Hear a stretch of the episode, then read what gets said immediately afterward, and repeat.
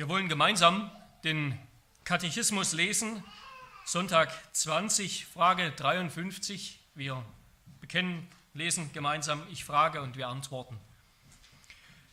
Was glaubst du vom Heiligen Geist?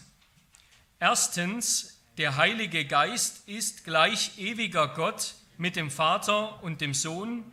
Zweitens, er ist auch mir gegeben und gibt mir durch wahren Glauben Anteil an Christus und allen seinen Wohltaten. Er tröstet mich und wird bei mir bleiben in Ewigkeit.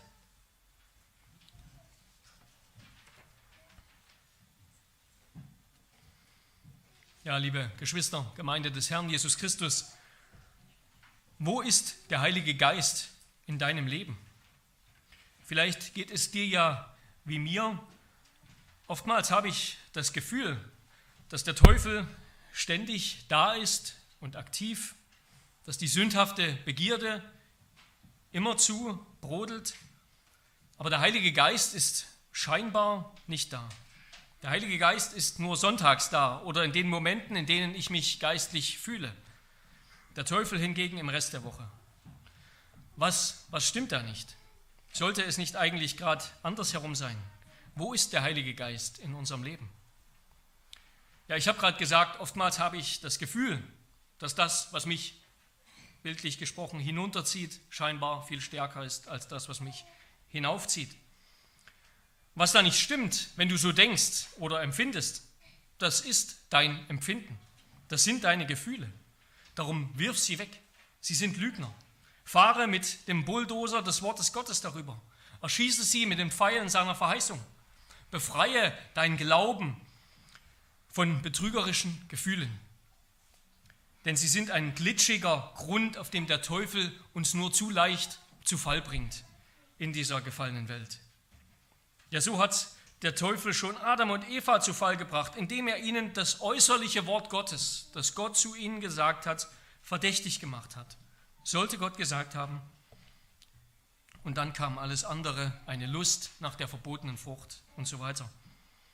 Der Apostel Paulus hingegen, der spricht immer wieder so, dass die Christen, dass er die Christen an das erinnert, was sie doch schon wissen.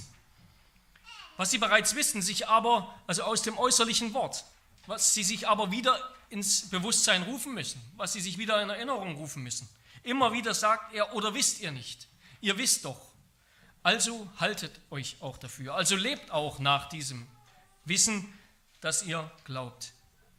Ja, hau deinen Gefühlen, die dir weismachen wollen, wie schlecht du seist, wie weit weg der Heilige Geist sei, wie kraftlos du der Sünde, dem Fleisch, der Welt ausgeliefert seist, hau ihnen Gottes Wort um die Ohren. Aber nicht, dass ihr mich falsch versteht. Ich will damit nicht sagen, Glaube sei vor allem jetzt eine intellektuelle Sache.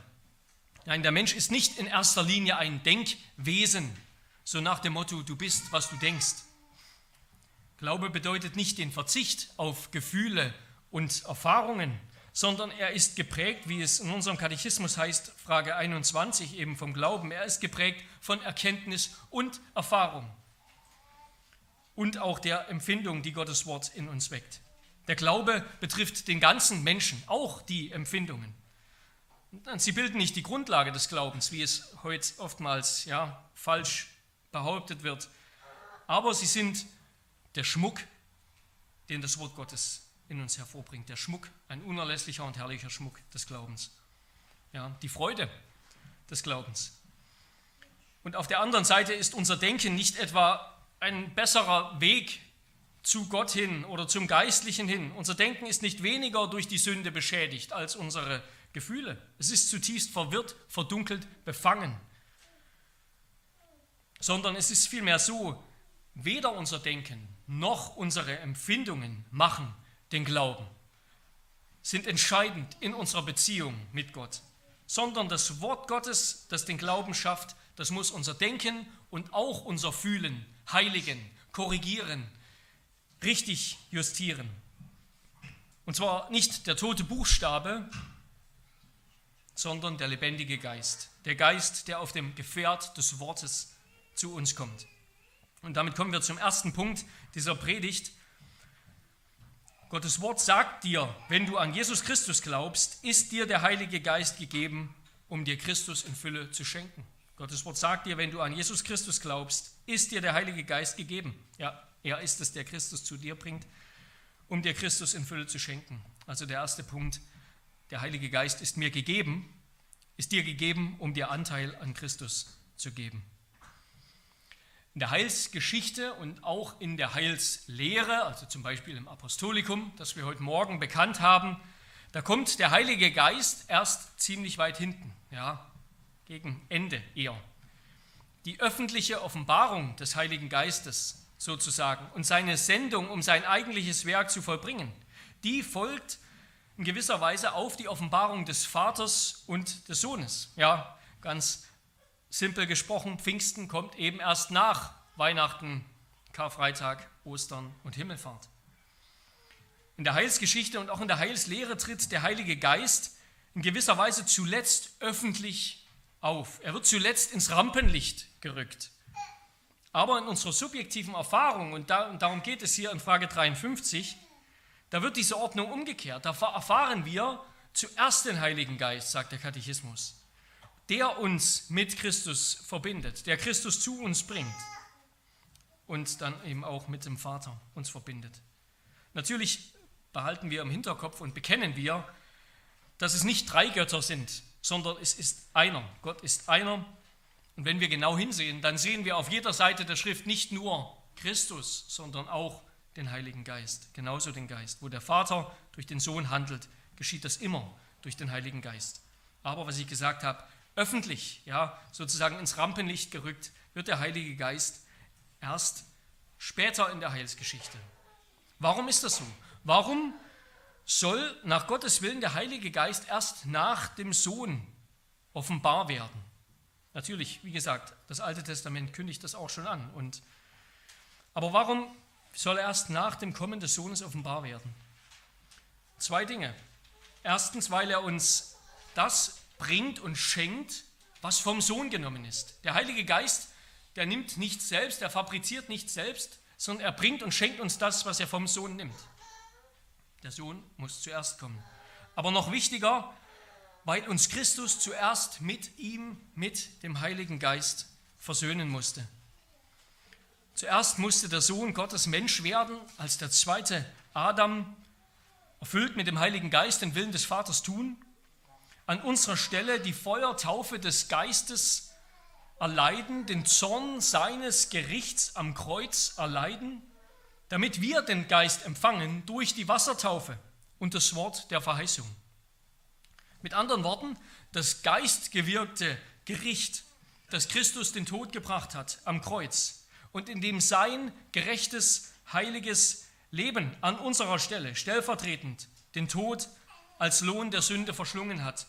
Dieses Gericht, was der Geist an Christus vollbracht hat, dieses Gericht bewirkt der Geist nun, wenn er uns mit Christus verbindet, auch in uns.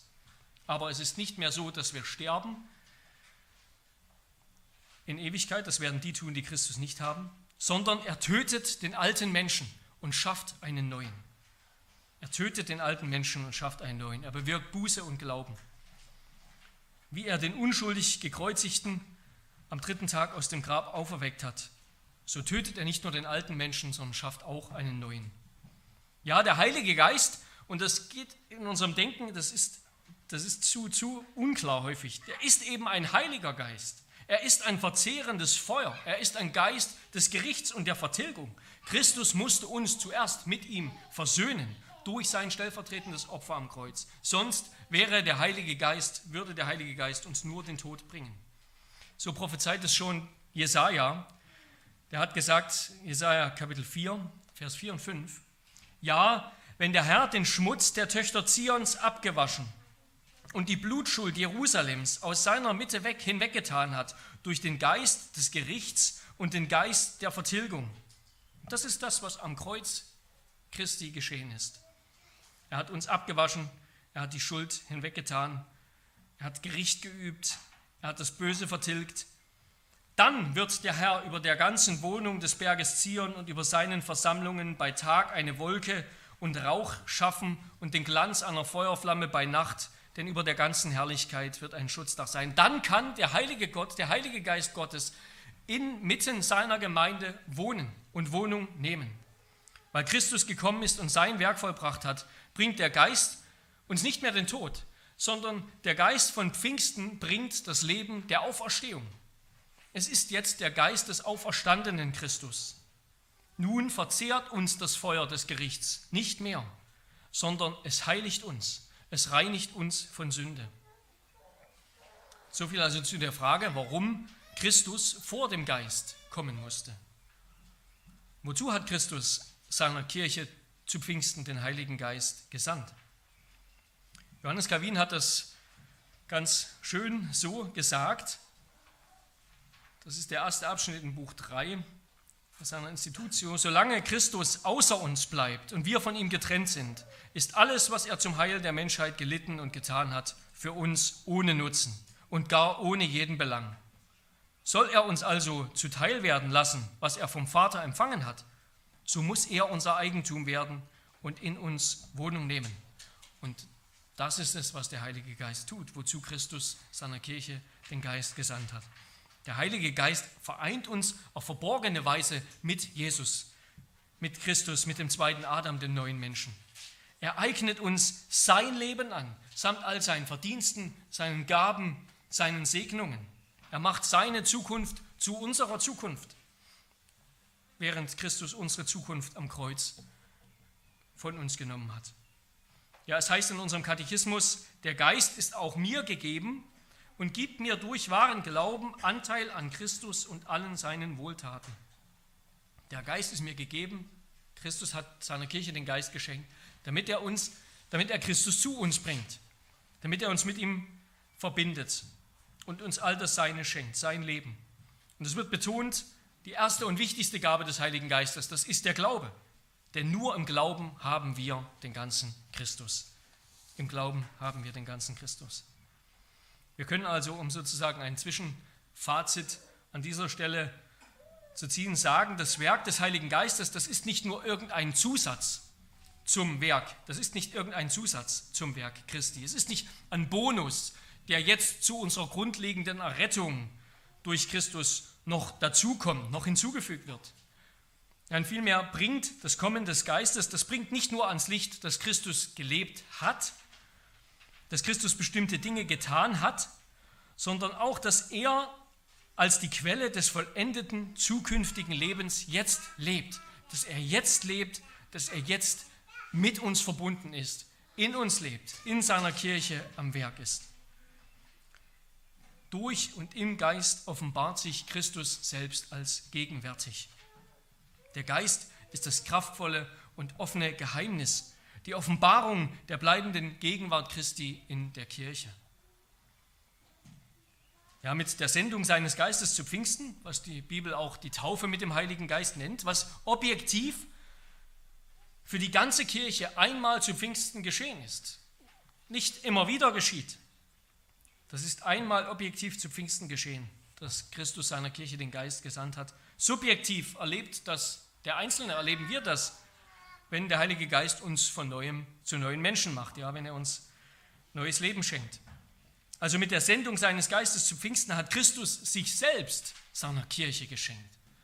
Der auferstandene Christus hat sich selbst seiner Braut der Kirche geschenkt, sein Leben mit ihrem für immer vermählt und verbunden. Der Geist bringt uns den Gott, der für uns ist, eben Christus. Begreife also, dass der Heilige Geist in dir wohnt, das hat überhaupt nichts mit deinen Gefühlen zu tun, sondern mit dem, was Gott souverän ein für alle Mal vollbracht hat. Darum lebe nicht so, als ob der Geist fern von dir wäre, sondern bitte ihn, dir die Kraft zu schenken, die du brauchst, um zum Wohlgefallen Gottes zu leben, als ein Kind des Vaters, als Jünger Jesu, denn das bist du schon. Und der Heilige Geist ist dir geschenkt. Das ist das, was Christus getan hat, als er ihn zu Pfingsten seiner Kirche geschenkt hat. durch den Geist wächst in unserem Leben die Frucht des Lebens Jesu. Durch den Geist wächst am Baum unseres Lebens die Frucht, die vom Baum Jesu kommt. Und darum lasst uns entsprechend leben. Ein abschließender Gedanke für diesen, für diesen langen ersten Punkt, der zweite ist kürzer. So wie Christus sein Werk vollbracht hat, wie Christus nicht für einen Moment versagt hat, ja, auch wenn es am Kreuz danach aussah, so wird auch der Heilige Geist sein Werk vollbringen und nicht für einen Moment versagen. Auch wenn es in der Realität der Kirche und in unserem Leben manchmal den Anschein hat, als wir, sodass wir uns fragen, wo ist jetzt der Heilige Geist? Aber der Heilige Geist wird genauso wenig wie Christus versagen, sondern auch er wird vollbringen, wozu er gesandt ist. Mit dem Werk des Heiligen Geistes in unserem Leben, das ist, ist es wie mit dem, was, was Hermann Friedrich Kohlbrügge einmal gesagt hat. Er wurde von einem anderen Wuppertaler Pastor gefragt, wie es in seiner Gemeinde geht, worauf er antwortete: Sehen Sie, dieser Rosenstrauch ist voller Läuse und doch blühen die Rosen. So sieht es auch in meiner Gemeinde aus. Ob das jetzt auf die Serg in Heidelberg zutrifft, das müssen die Ältesten dann sagen. Aber so ist es mit uns, ja. Der Heilige Geist bringt uns zum Blühen, auch wenn da immer noch Mängel sind. Aber er ist uns objektiv geschenkt und er, er bringt Christus mit sich. Und damit kommen wir zum zweiten Punkt. Der Heilige Geist ist dir gegeben, um dir Anteil an Christus zu geben und wird bei dir bleiben in Ewigkeit. Und wird bei dir bleiben in Ewigkeit. Das Leben im Geist, das verbindet uns laut unserem Katechismus mit der Ewigkeit. Ja, da heißt es weiter, er tröstet mich, der Heilige Geist tröstet mich und wird bei mir bleiben in Ewigkeit. Und dem, dem wollen wir noch kurz nachdenken.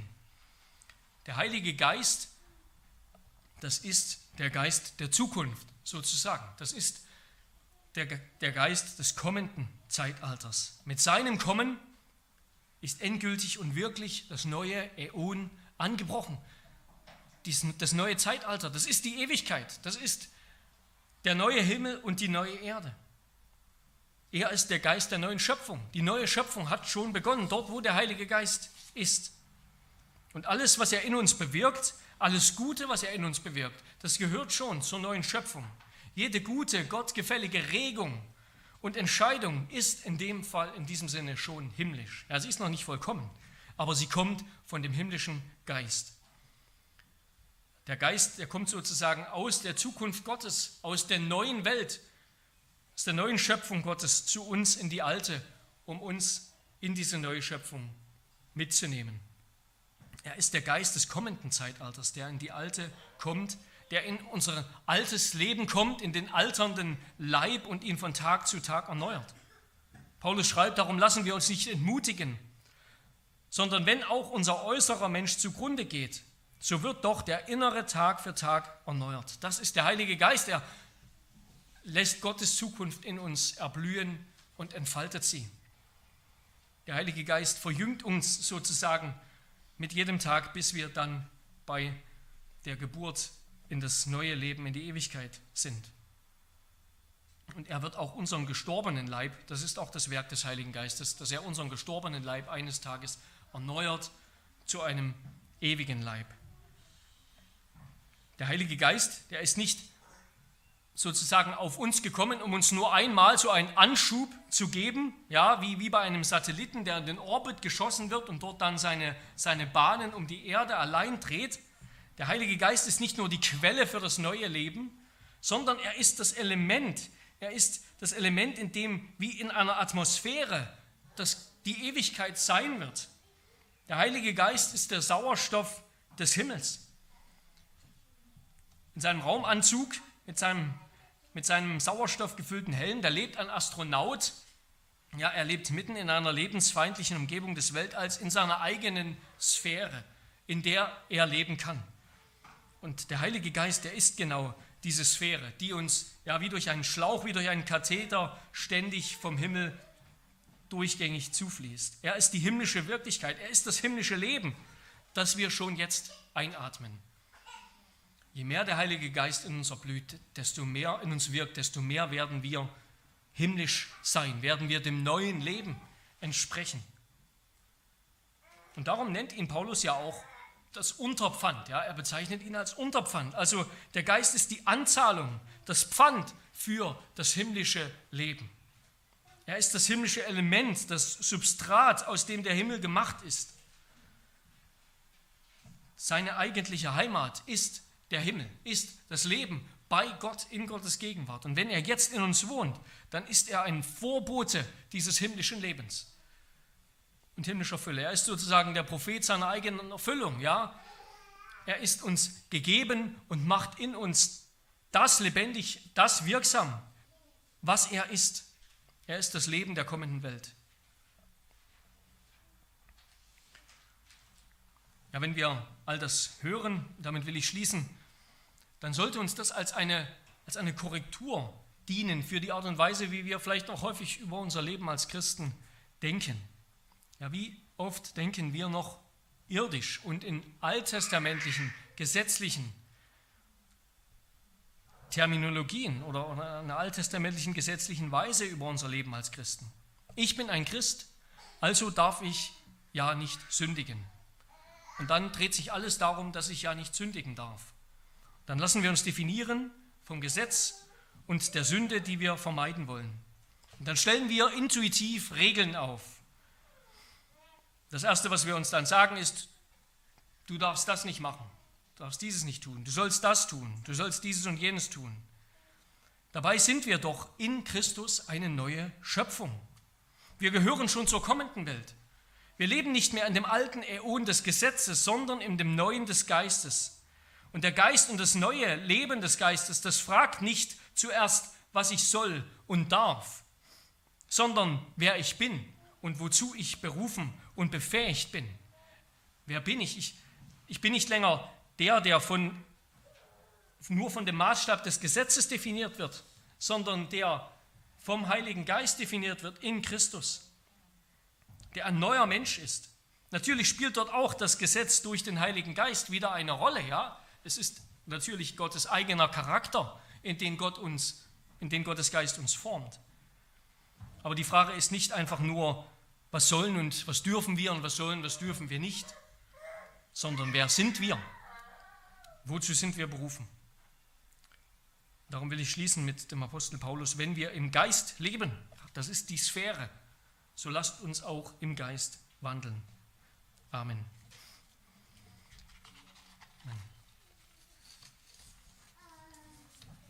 Wir beten.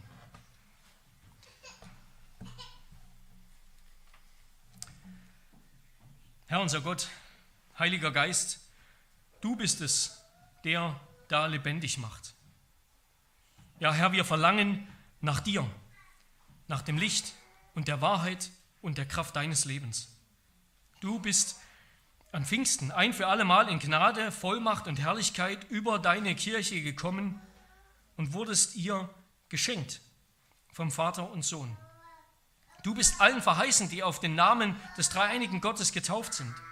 Du bist es, Heiliger Geist, der uns zu den Kindern Gottes macht, denn du bist der Geist des Sohnes.